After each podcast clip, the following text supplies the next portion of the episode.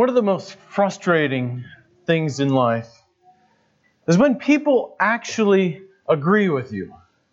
They give a smile, they give a nod, but then what do they do? They go off and do whatever they want to do. You look at them and say, Judah, do not swing this bat at your brother's head.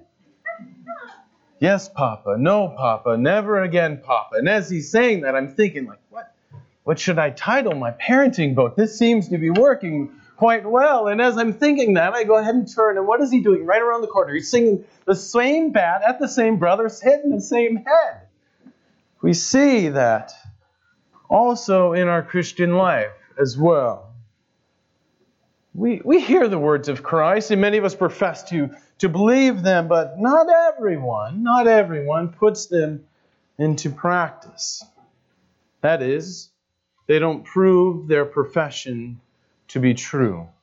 And that is what we're going to be dealing with with our text here this morning as we look into Matthew chapter 7. We're going to be looking at verses 24 all the way through 29 as we finish up the Sermon on the Mount. Matthew chapter 7, verses 24 through 21 through 29. Everyone then who hears these words of mine and does them will be like a wise man who built his house on the rock. The rain fell, and the floods came, and the winds blew and beat on that house, but it did not fall, because it had been founded on the rock. And everyone who hears these words of mine and does not do them will be like the foolish man who built his house on the sand. And the rains fell, and the floods came, and the winds blew and beat against that house, and it fell. And great was the fall of it. And when Jesus finished saying these words, the crowds were astonished at his teaching for he was teaching them as one who had authority and not as their scribes. This is the word of the Lord. Thanks be to God. Let us pray.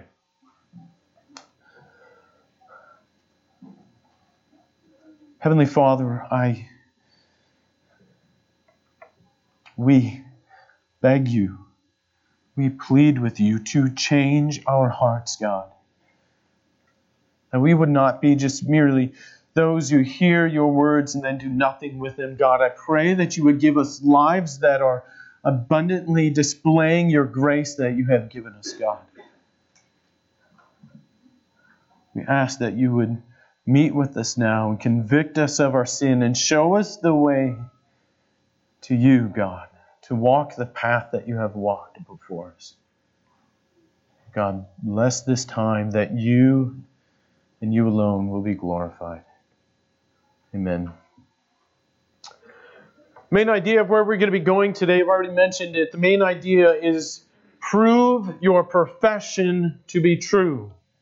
Prove your profession to be true. We're going to be looking at it in two different ways verses 24 and 25. We're going to be seeing how, when you prove your profession to be true, how do you do it? Well, you build your life upon the foundation of Jesus Christ and of Christ alone. And we're going to look then at verses 26 through 29. And I don't want you to be deceived by false piety. Do not be deceived by false piety, either in your life or in the life of someone else. So, main idea that we're going to be heading towards is prove your profession to be true. First part, verses 24 and 25. Build a life that is built upon the rock of Jesus Christ and the Christ alone. Then the following verses 26 through 29 do not be deceived by false piety, either in your life or in the life of other people. First part here building your life on the foundation of Christ. Let's go back to the text here. Verse 24 it says, Everyone then who hears these words of mine and does them will be like a wise man who built his house on the rock. The rain fell and the floods came and the winds blew and beat against that house but it did not fall because it had been founded on the rock. And we have embarked here through the through the Sermon on the Mount, and we have seen, and we're coming towards now at the end of the Sermon on the Mount, and we've seen so many things. We've seen what it is to be blessed. And it's not those who are strong and capable, it's not those who lead and who are conquer, but who are blessed. Well, the poor in spirit and, and those who mourn. And it's not the one who has spiritually arrived that's blessed, but it's actually the one who realizes he hasn't arrived and he's hungering, he's thirsting for Christ's righteousness. And as these movements begin to crescendo here towards the end, you see this great divide happening. Those who see the light and those who use that light to glorify themselves and those who display the glory of God, that others might see their good works and glorify their Father in heaven. You see the one who is content simply, oh, I didn't murder, so I'm fine. You see that divided with the one who is wrestling with the fact that he hates those who are persecuting them. And he can't, he can't handle that. And he wrestles with that. And you see this divide growing and crescendoing throughout the sermon. You see those who are praying out there. You see him praying, arms wide, heads up on the street corners. Divide or contrast that with the one who is meekly in his closet, praying with his hands folded, his head down, and nobody but his Father who is in heaven sees him. You see the one who is anxious because he wants to control everything of the world contrasting that with the one who is resting in the sovereignty of God, waiting for His will and His will alone to be done. And do you see this, this growing divide growing and growing and growing throughout the sermon? And then, as Adam started with last week, you see this divide becoming starkly, abundantly clear. You see, you see those who enter the broad gate that leads to destruction and those who enter the narrow way that leads to life. Beware of the wolves in sheep clothing. Beware of them. And that's contrasted with you know them by their fruit. Do not be deceived by them. You'll know them by their fruit. And it's even, it gets worse, my friends. It's not even those who profess Lord, Lord, who will be admitted into the kingdom of heaven, but those who do the will of their Father. And then it continues to our text today and we come to the crowning jewel of the greatest sermon given by the greatest of men. And we see this, this contrasting, where we prove your profession to be true. Are you going to be merely a hearer of the word, or are you going to be a hearer and a doer of the word? In the Old Testament, they would say, Are you going to be blessed or are you going to be cursed? And this type of ending on the sermon, well, that's, that's what the, we would expect, because that's what you see in the Old Testament. You look at the end of Leviticus, the end of Deuteronomy, you have the blessings and the curses. You have this wide chasm between those who hear and those who hear and do the word of the Lord. Everybody's everybody's a hearer of the law, but we're to be doers of the word as well. It's actually those who hear that are actually cursed. So we might think that, oh, we're blessed because we're here in church or we're raised in a Christian home. Oh, no, no, we hear the word of the Lord. We must be assuredly blessed. No, no, no, no. Those are the ones that are cursed. The ones who are cursed in the Old Testament, they heard the word of the Lord, but they didn't do it. So, as you look at the end of Leviticus, you see these, these cursings. If you hear the word of the Lord as you do as you come to church, and you don't obey, you see this physical representation of the spiritual judgment that God will have for those who disobey. And he is actively hostile against his people, as you see in Leviticus 26. And he gives a pestilence and he scatters them among the nations. He destroys his own people because they're just hearers of the word. And they're content with that, but they're not doers of the word. And contrast with that with those who obey, those who obey, not those who are just cursed, but those who are then blessed. They are fruitful and they multiply. And God, He makes His dwelling among them. And He will walk with them and be their God. And they, they will be His people. They will find their identity in Christ. And that's the same contrast between the blessings and the cursings. That's what we see in our text here this morning. So we have those who hear the words of Christ and those who do them. Contrast with those who just hear and hear alone. And the one who is wise is the one who hears these words and does them. That, that is that he acts on them. So the so it's a little parenthetical comment here. that it's not as though the expectation here is perfection. The word here is used of carpentry and artistry. So you're working at it. It might not yet be complete, but you're working at it and you're acting at it. So don't be discouraged as if you are acting on these words that you see in the Sermon on the Mount, but you're not yet fully doing them entirely. But the one who hears them and, and does them, or that is, he hears them and acts upon them, he is regarded as wise. Everyone who hears these words of mine and does them will be like a wise man. He's wise, and why is he wise? Because he has acted and built his house upon the rock. So you have a biblical understanding of wisdom is never separated from action. We will think of, of wisdom as some wise old sage sitting in the chair, merely sitting in his chair, and spewing out wonderful proverbs that make you think. No, no, no. The biblical understanding of wisdom is not a wise old man sitting in his chair. Biblical understanding of wisdom is a wise old man with his hands dirty, working, acting on the truth that he has before him. That's why as you're reading through Proverbs and you get to Proverbs 8, how is wisdom represented? It's personified. Because you can't separate wisdom from action. You see this also in James 1. Be doers of the word, not only hearers, and thus deceiving yourselves. And this is how you prove your profession to be true. So you're not only hearing with your ears and professing with your mouth, but you're taking action. You're taking action and you're making your profession visible by how you live.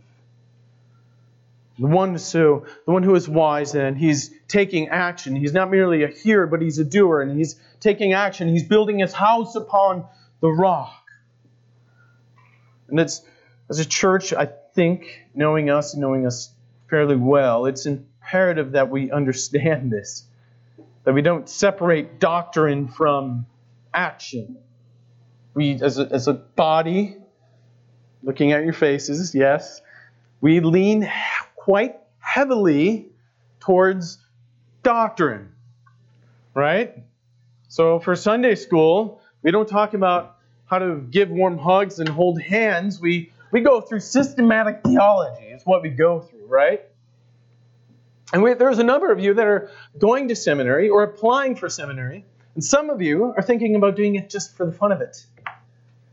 We love doctrine in this church. And if that's not enough, well, you take an in house church history course and read hundreds of pages a week written by the, the quills of men and women who have shaped church history. And so that's the, the nature and the flavor of our church. We love doctrine, which is fine, but we must never think of doctrine in just abstract terms as though it has no implications whatsoever, but rather this doctrine is to drive us to action. So as we as we revel in the, the, the sovereignty of God, that will drive us to go do missions because we know His people are out there and they will repent when they hear the gospel. So this doctrine must drive us to action. That's why you have the greatest of the commandments. You shall love the Lord your God with all your heart, with all your soul, with all your strength, and of your neighbor as yourself. You cannot separate you cannot separate your doctrine from action. So, as a church, as we love this doctrine, we must not neglect action as well. So, the one who is wise, and he is wise, why? Because he's displaying his wisdom through action. He's building his church, his house upon the rock. Who is this rock?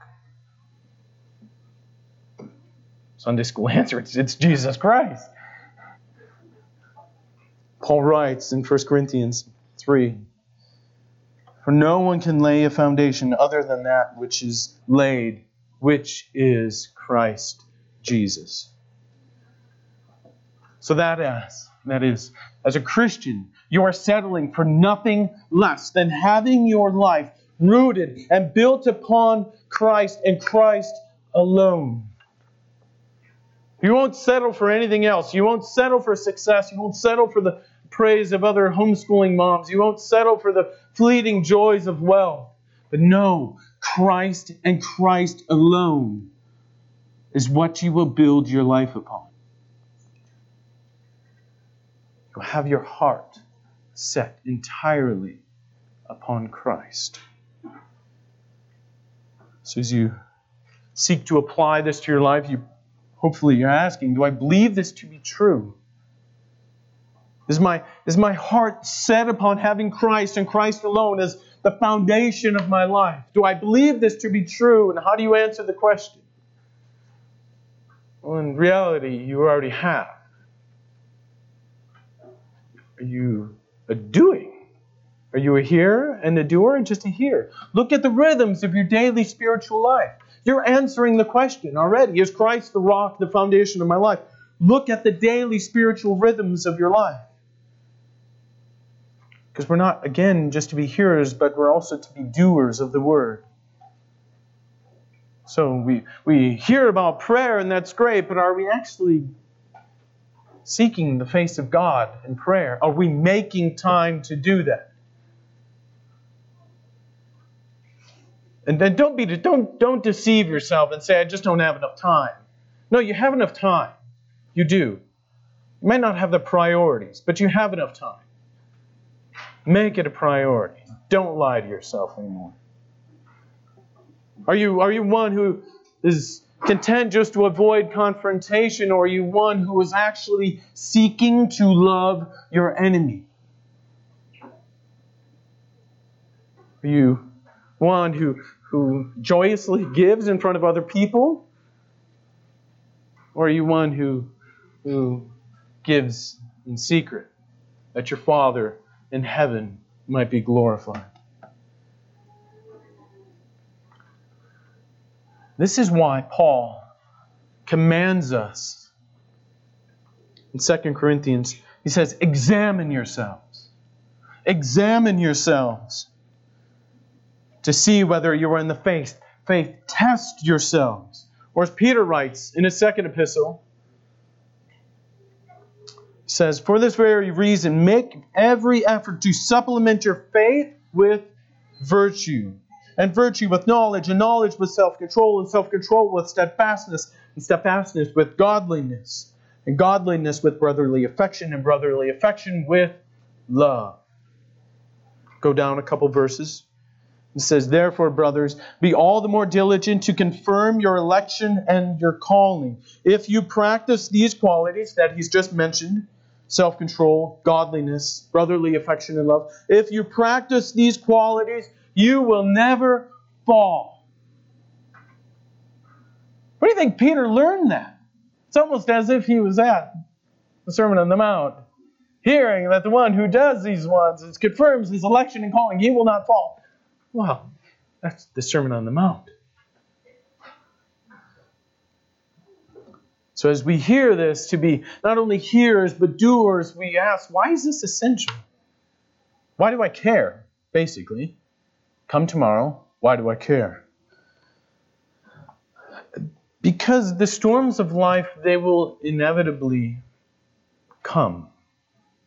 It's not just the wise who has his house founded on the rock and no storms come and it's picturesque. And then the one who's foolish and builds his house upon the sand, then he has all the storms. No, storms come to both.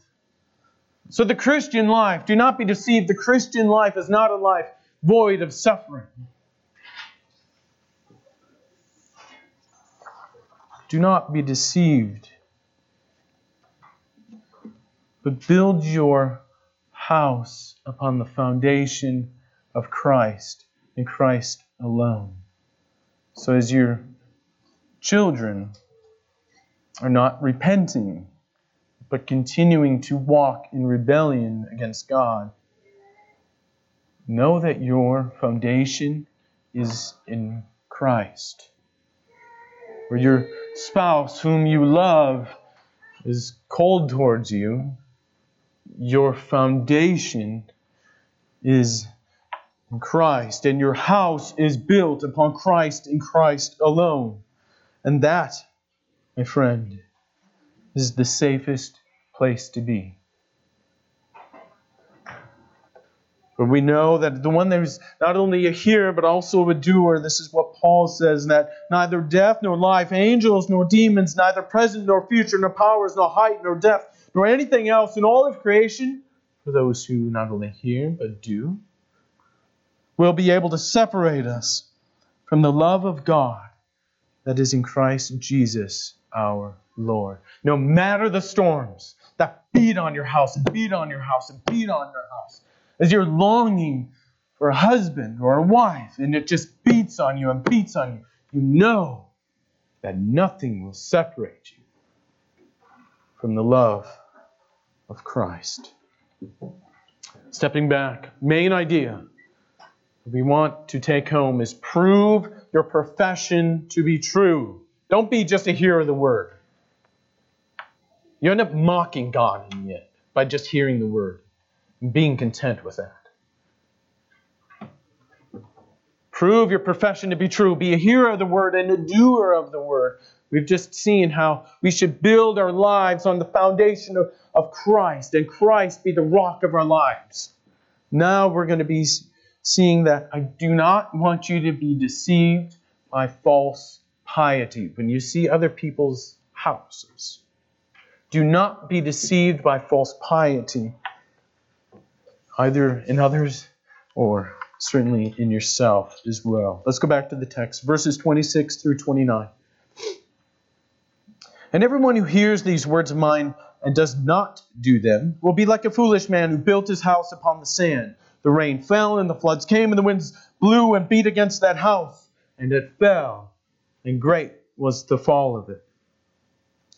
When Jesus finished saying these words, the crowds were astonished at his teaching, for he was teaching them as one who had authority, not as their scribes. And the situation we have here with the house built upon sand is actually quite similar to the one built upon the rock. They look the same. But the, wise, the man who is wise is built it upon the foundation of Christ. The one who is foolish is just built it upon the sand. And in reality, it's actually easier just to build it upon the sand. You don't have to dig all the way down to the bedrock. You can just level it off and start building. It's a lot easier. And your house, it can look just as beautiful, can actually be bigger, a little more ornate. Because you didn't waste, waste, waste all your time digging down to Christ.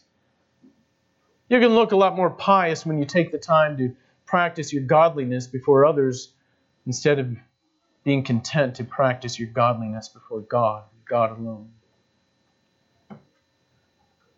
And you'll never know the difference between the houses, between the wise man who hears and does, between the foolish man who just hears and hears alone. You'll never know the difference until the storms come. And then wave after wave after wave, the foundation is washed away from the sand, and the house crumbles under the judgment and the condemnation of God.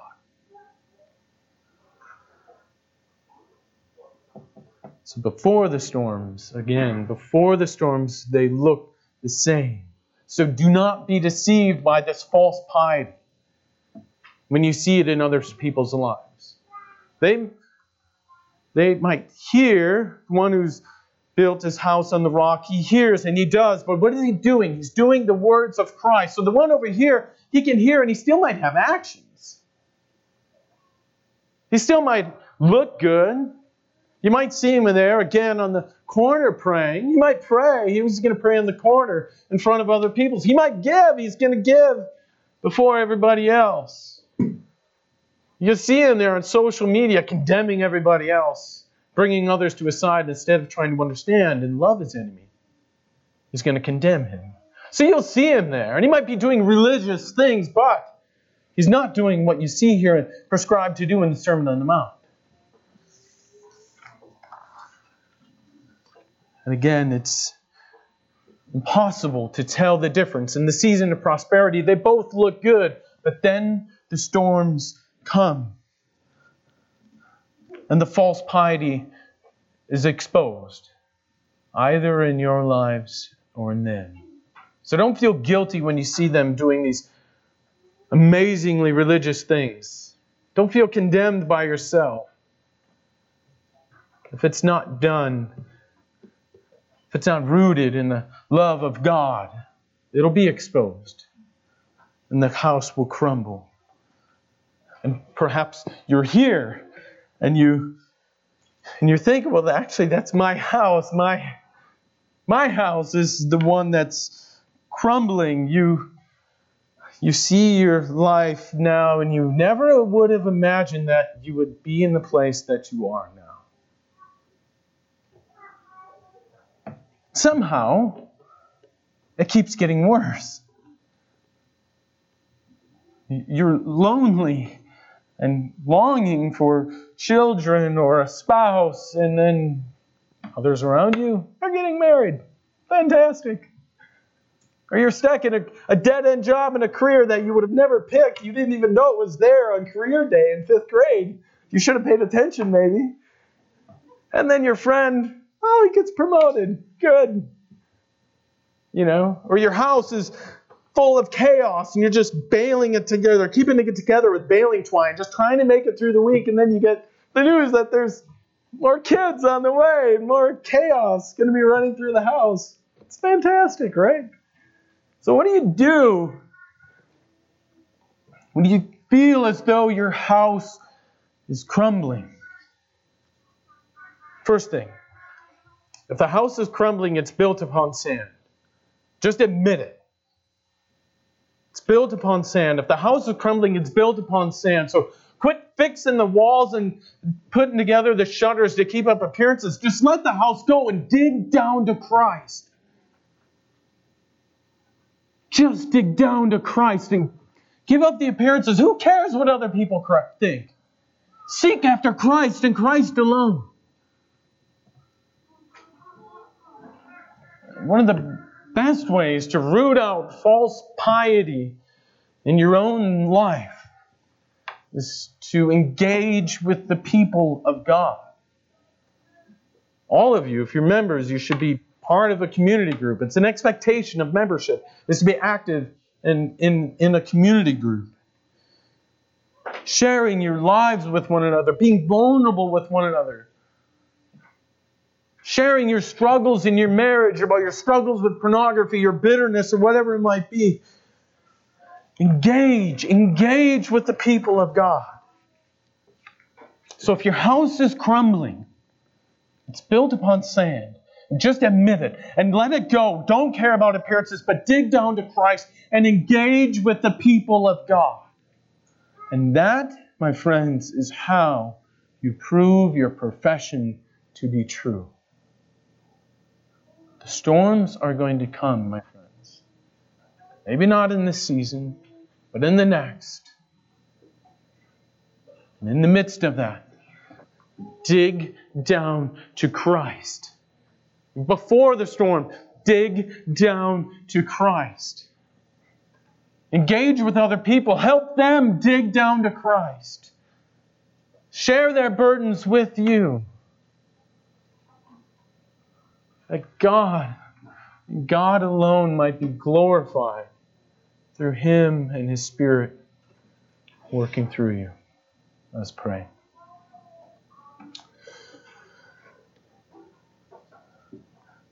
Heavenly Father, we are humbled that we can have lives built and founded upon you. I pray that we would not take it for granted. I pray that we wouldn't be those who mock you and just hear your word and assume that you're content with us hearing your word and, and not wrestling with being doers of your word, God. For us who, whose houses are crumbling right now, I pray that you would hold us fast in the midst of this storm, I pray that we would find you and we would seek you, you alone.